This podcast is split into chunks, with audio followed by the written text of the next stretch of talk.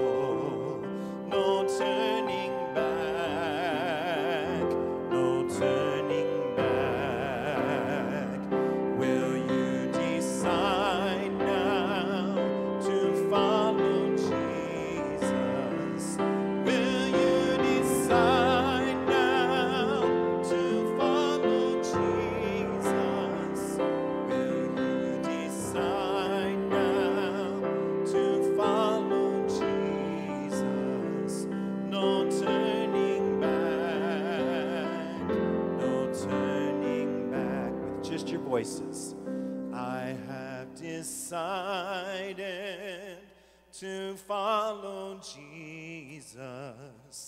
I have decided to follow Jesus. I have decided to follow Jesus. No turning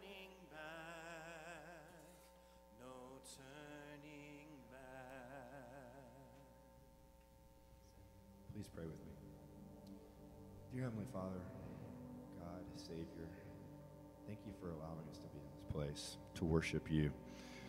God, I just want to lay um, all of our worries and our pain uh, at your feet, God. And uh, Lord, if you would just uh, watch over, as we know you're always watching everything we do. But right now, just those folks in Louisiana um, that are being affected by this hurricane.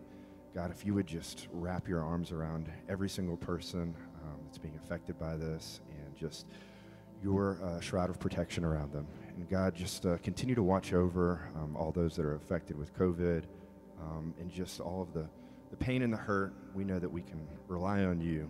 Um, and God, we just worship you in this place and we know you're here. And God, just be with each and every person here that we may continue to worship your name. In Jesus' name we pray. Amen. Amen. Well, this next song that we're going to sing is a new song called House of the Lord, written by Phil Wickham. Phil wrote this song in the middle of the pandemic. He said he realized that the house of the Lord is not something that's made by hands, it's not something that's made by man, but the house of the Lord is us as believers. We are the house of the Lord. You have everything inside of you right now to change and to impact the world around you kingdom of God. Jesus has put inside of us his Holy Spirit, and we can have victory. We can celebrate because of what he has done. So let's all stand together. Let's not be silent. Let's shout out with praise about the house of the Lord.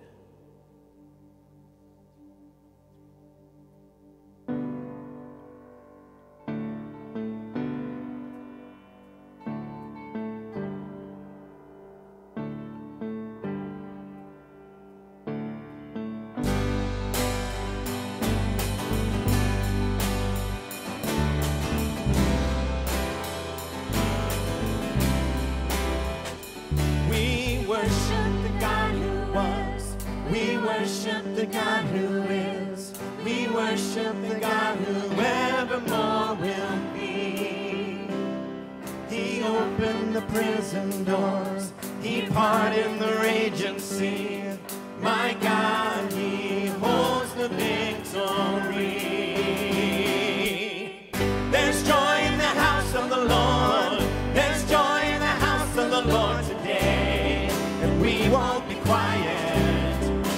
shout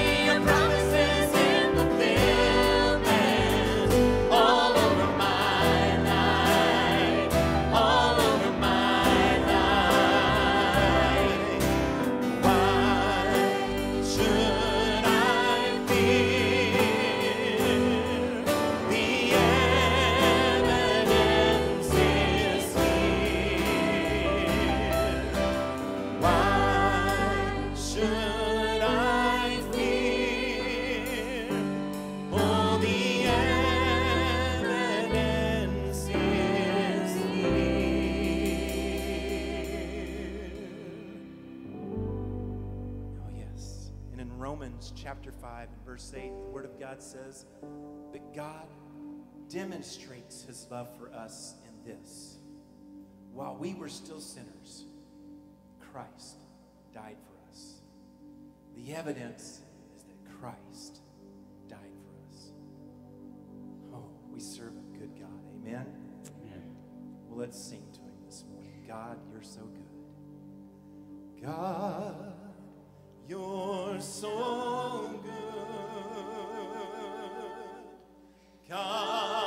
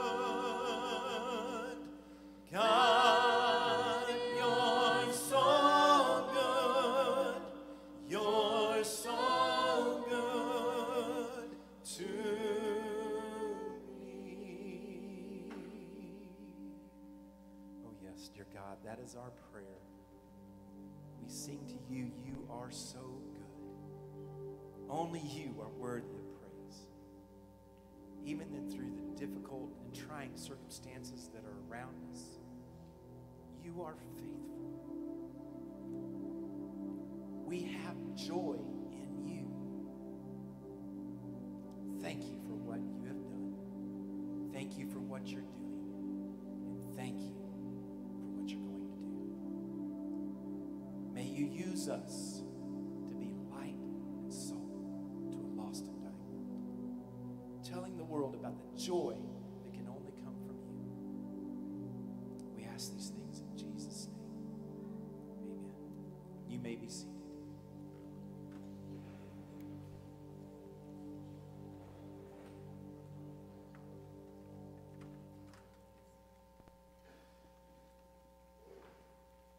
Isn't it amazing how you can remember where you were for particular songs that kind of have a unique memory for you? And when we were think, singing that last song, it took me to Haiti. Some of you will remember being down there after the earthquake uh, almost, uh, almost 10 years ago. And we were in a small little outdoor church because the church building had been destroyed. There were tarps around, metal roof over top, goats passing through. We were sitting on uh, these wooden handmade benches. Everything around them had been devastated, and they were singing that song. It was a powerful moment. And I, my prayer is today that uh, those, as Zach had prayed earlier, in Louisiana would, would sense the goodness of God, even in the midst of what is taking place over there. Uh, so let's pray for them again, and also pray for those in Afghanistan who are under such duress and persecution. Let's pray, God. You have heard our prayers already, and we just appeal to you again that those in harm's way, both spiritually, physically, that they would know of your presence in such a palpable way. We know how many times that we have been in this gym as a, as a resource, a supply center, a haven for people to come and for people to work. We know what it is to be on the receiving end of a catastrophic hurricane. So our hearts are so heavy. Lord, we pray that not only would there be the experience of protection, but spiritually, a crying out to you, that people would seek you with all their heart. Lord, I can't imagine the atrocities in Afghanistan where brothers and sisters in Christ being forced to make unbelievable decisions, life and death decisions, decisions about their family. Strengthen them, I pray. May they know the truth of your word that says that you will uphold them in the palm of your righteous right hand. Lord, you are good, and I pray that you would give us eyes to see that you're good even when things aren't good around us. That we would not confuse material blessings with your blessings.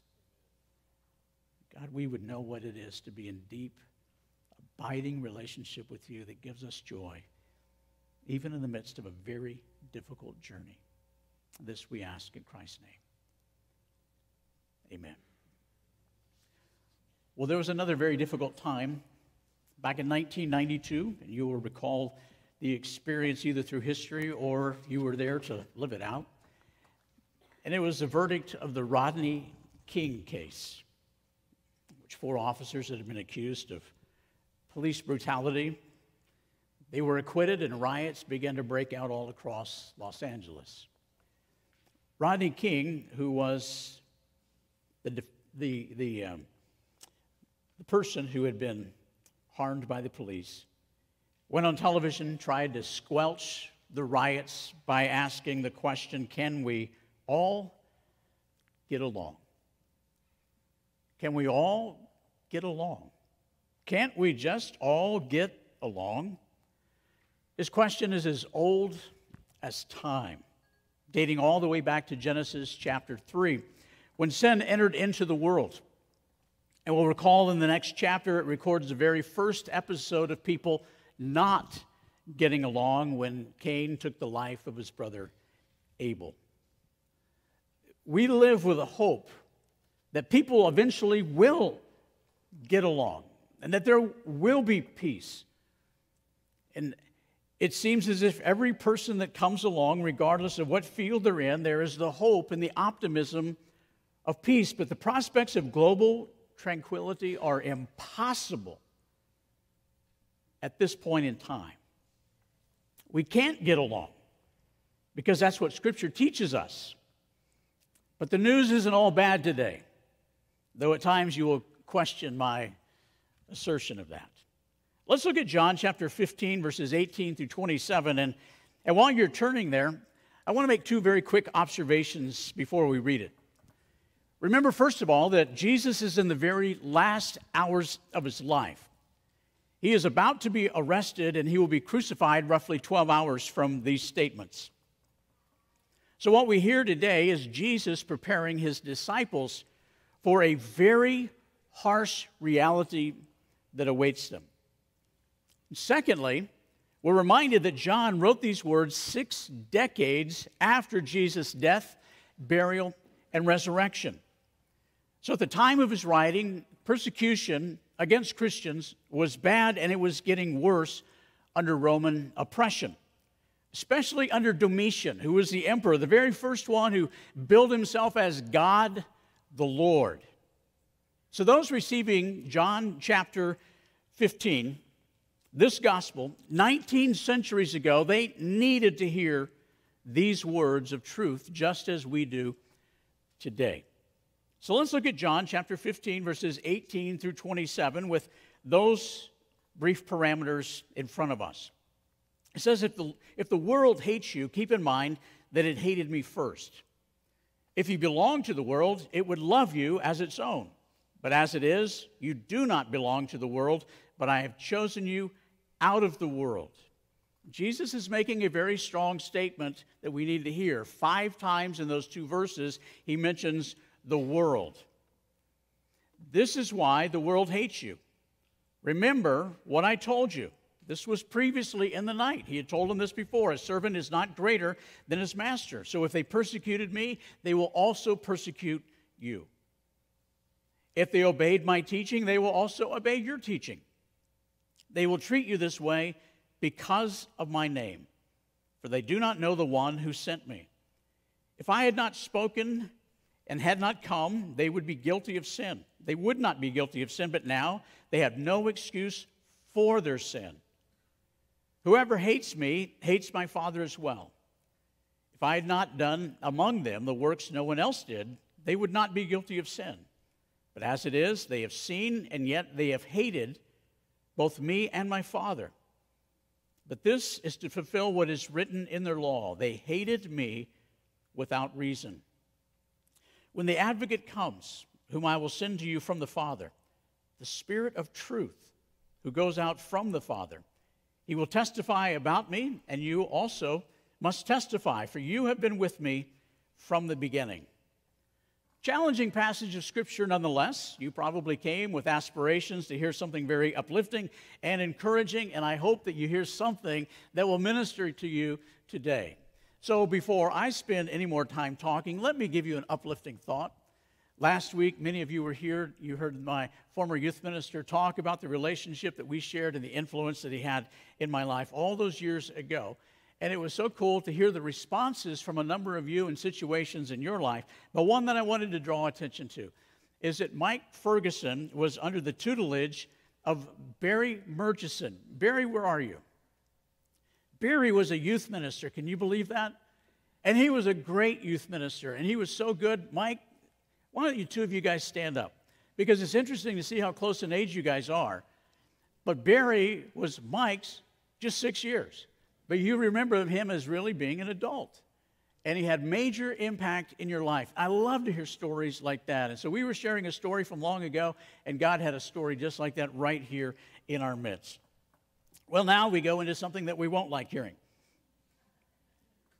You're hated. You're hated. This morning, I want to talk about understanding hatred. It's all around us, is it not?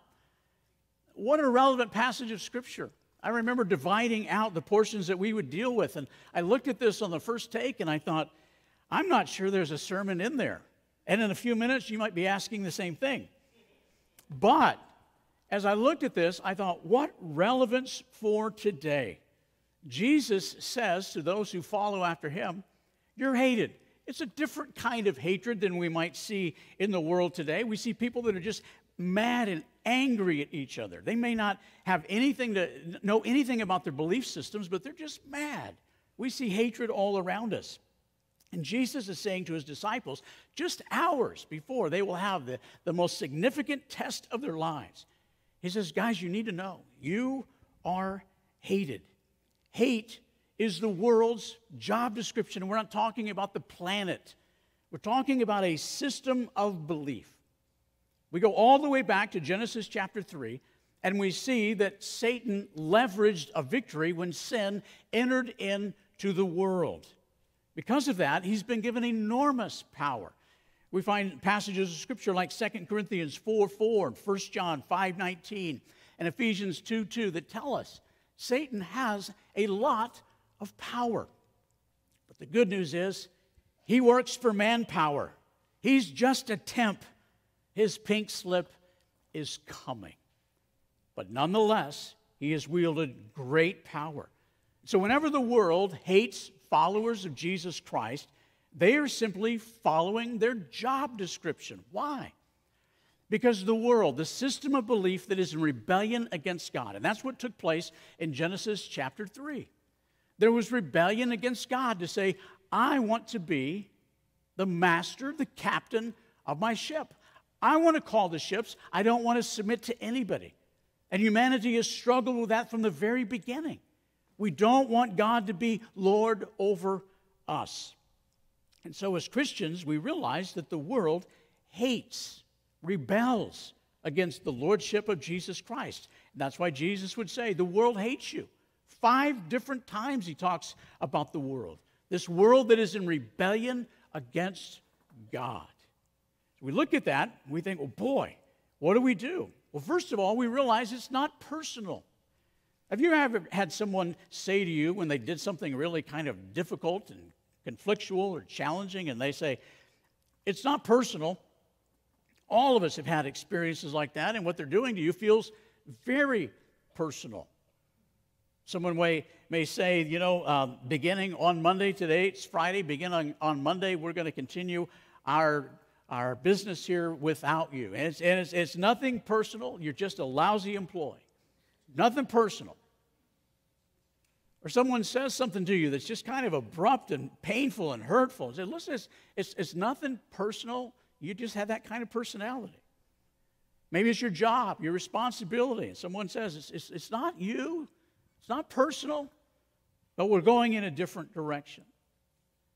It's important for us as Christians to realize that the hatred of the world is not vented towards us personally, because of who we are as individuals.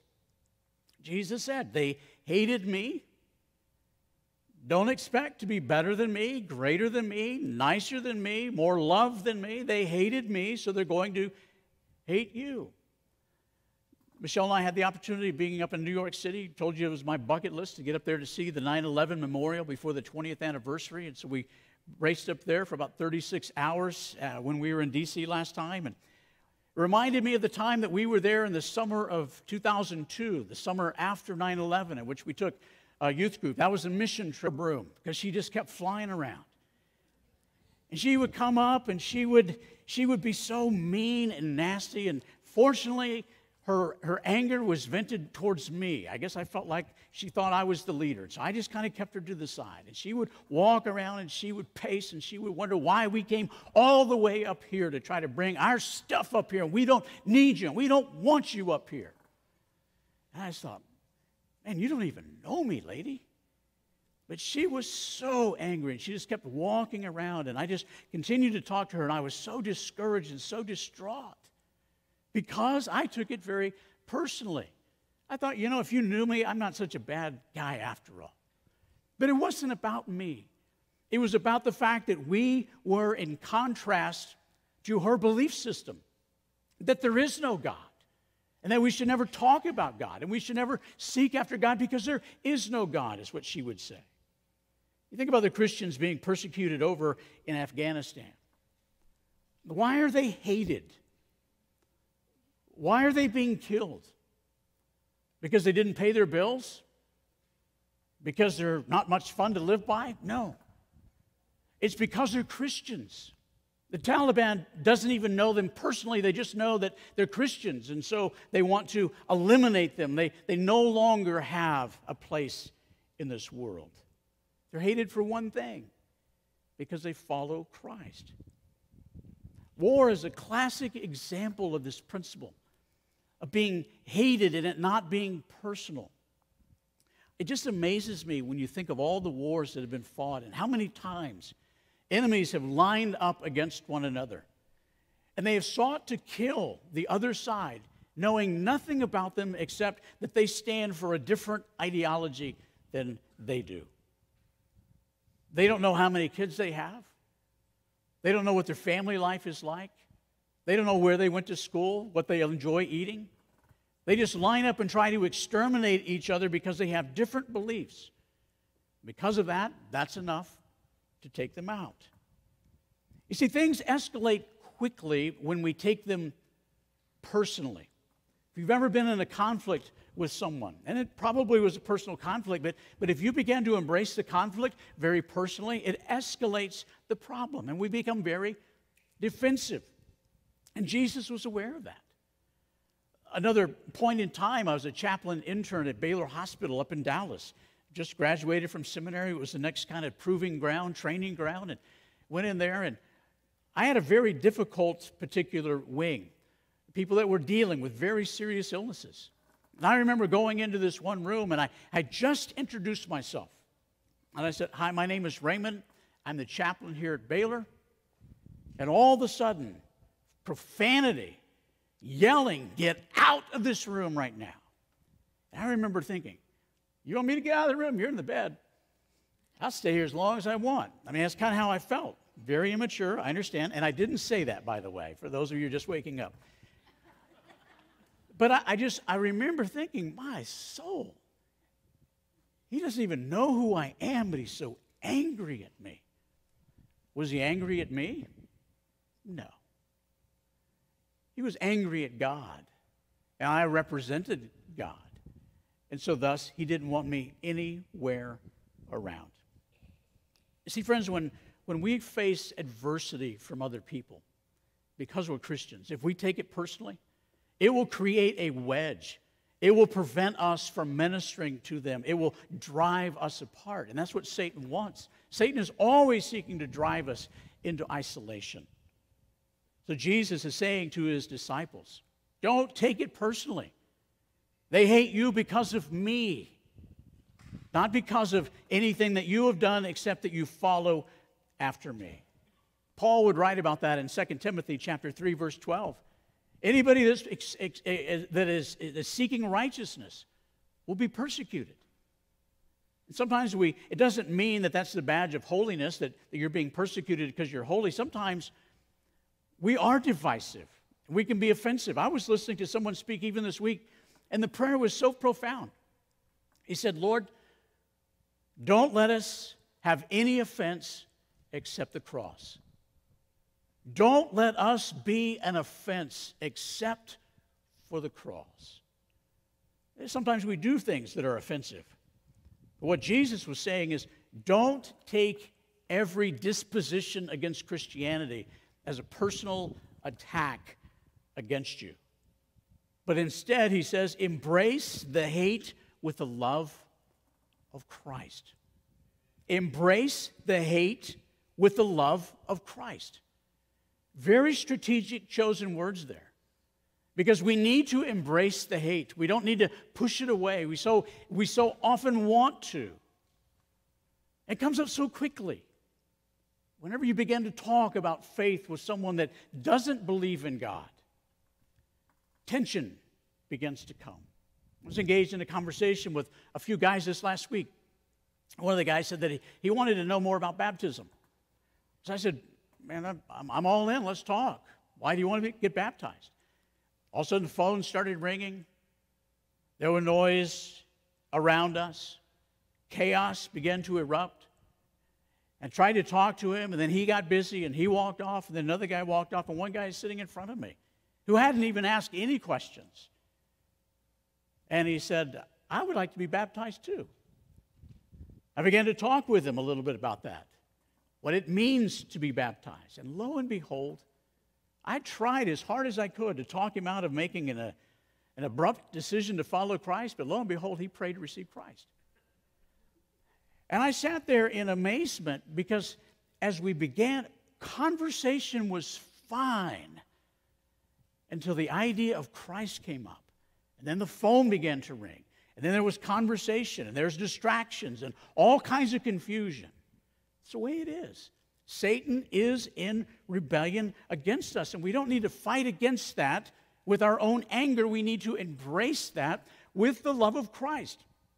Christians are called, if you want to tweet something today, Christians are called to retaliate with God's love. We are called to retaliate with God's love, not with vindictiveness. You see, in every clarion, we hear these calls for humanity to just love one another. But the kind of love that is being called for will never bring about peace because there are two opposing views in the world. There are many that we can see, but there are two specific primary opposing views. Jesus Christ is Lord. No, he's not. And those two are in perpetual war against one another. So when people call out for us to just love one another, just as Rodney King did all those years ago, it doesn't work. When politicians promise that we're all going to get along, it, it doesn't work. The only way it works is through the love of Jesus Christ. That supernatural, selfless love. It only comes from Him. But it is so filled with power as we see right here in this passage of Scripture. Could any of us talk like this just hours before being crucified?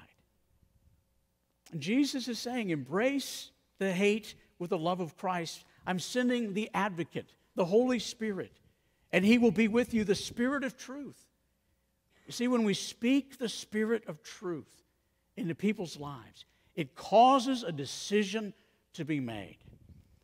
I've chosen to do something in recent days that may is not, maybe not wise, maybe even ill advised in sharing, but when I bump into someone that seems very cavalier about God and Christ, and we talk for a little bit, and I share with them the, the polarizing statement of Jesus Christ, which he said in John 14, 6, I'm the way, the truth, and the life. No one comes to the Father but by me. He was saying then, there are only two views either I am or I am not. Those are the only two views in the world. And as they continue to be cavalier, I'm not trying to talk them into anything, I'm just trying to help them to see their own rebellion against God. Because so many people feel as if God is a nice Santa Claus and everything is going to be okay, but he doesn't deserve my allegiance. They talk flippantly about him. So I challenged him to 30 days of prayer. I said, Tell you what, why don't you do this?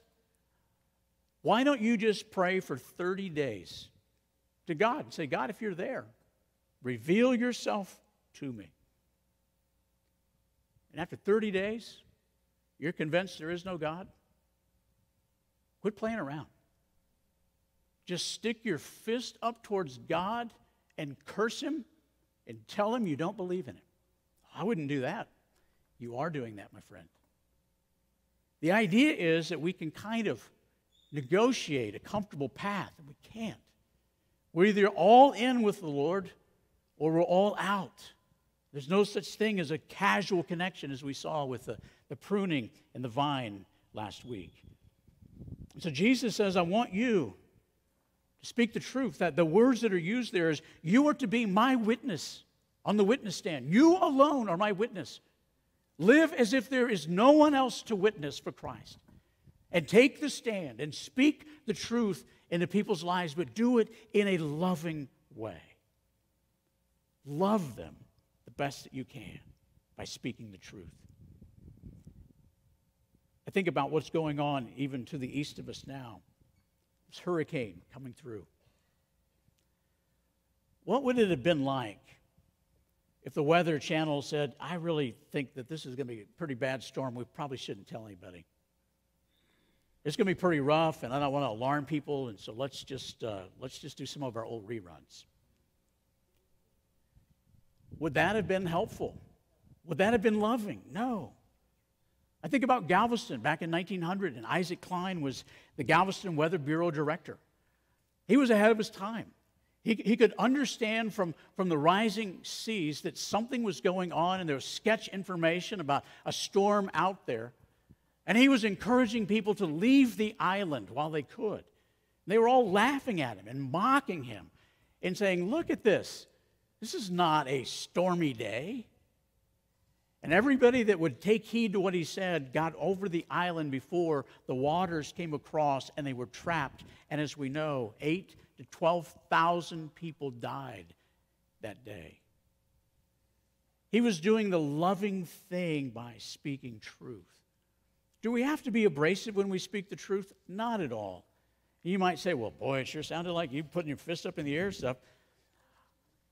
I'm trying to do the most loving thing to say is if God is that casual to you, you need to know where you stand.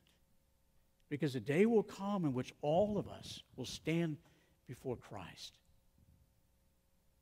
Regardless of where people are in eternity, every person that has died would tell us the same thing today.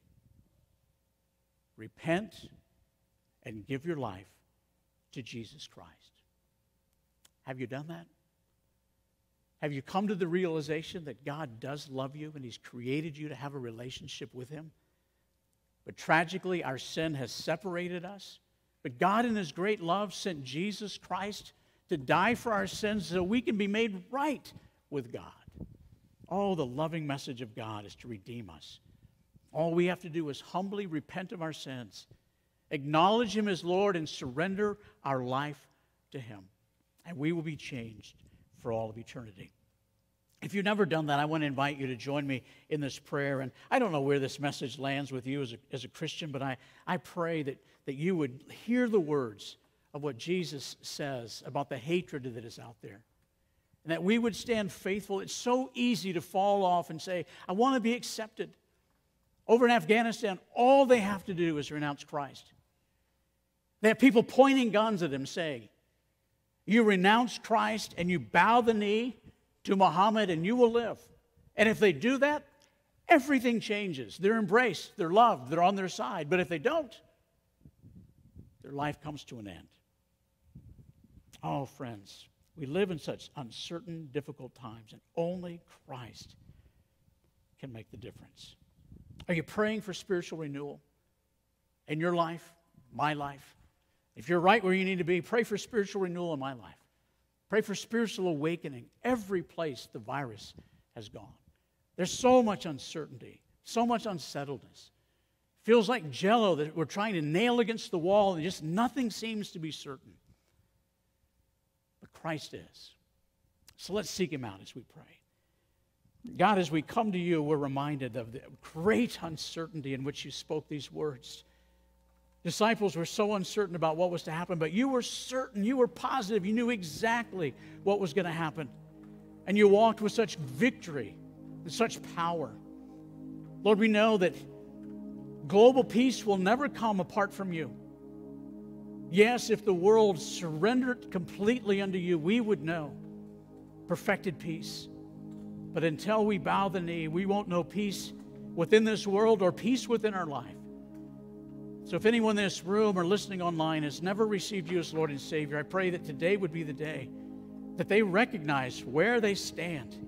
That they would say, Lord Jesus, I realize I am a sinner in desperate need of your forgiveness. Please forgive me of all my sins and become the Lord and Savior of my life. I surrender to you all that I am and all that I have, and I will follow hard after you the remaining days of my one and only life. God, for us as Christians, help us to picture what David saw when he was about to go against the Philistines. And he cried out to you, and you gave him that very specific direction and said, Don't move, don't move until you hear the rustling in the trees, the troops marching in the trees as your power was being manifest. God, we long to see your power manifest in that way in our lives. Lives changed, families redeemed, culture radically transformed by what you want to do. God, thank you for your transforming power in our lives. In Christ's name we pray. Amen. Well, you've heard earlier at the beginning of the service, if you have a decision to make, you can text that to 94,000 and just pick one of those, and we'll be in touch with you. You can meet us at the door. And if you want to know more about what it means to become a Christian or to join the church or to be baptized, you know, you don't see a baptistry in here, but baptism is the first step towards making that public proclamation of Christ. And so, if God is moving in your life, I pray that you would respond accordingly as we stand together and as we sing.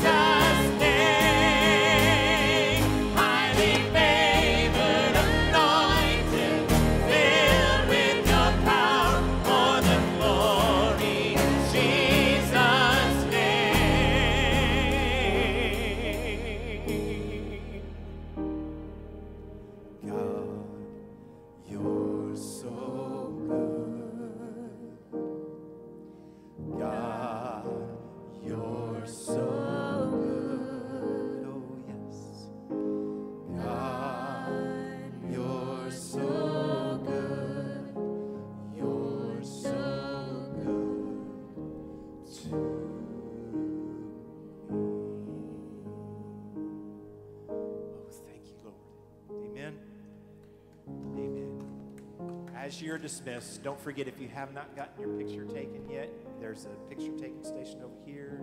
I think that's the one we have going on, but be sure to have your picture taken. God bless you. Have a great rest of the week.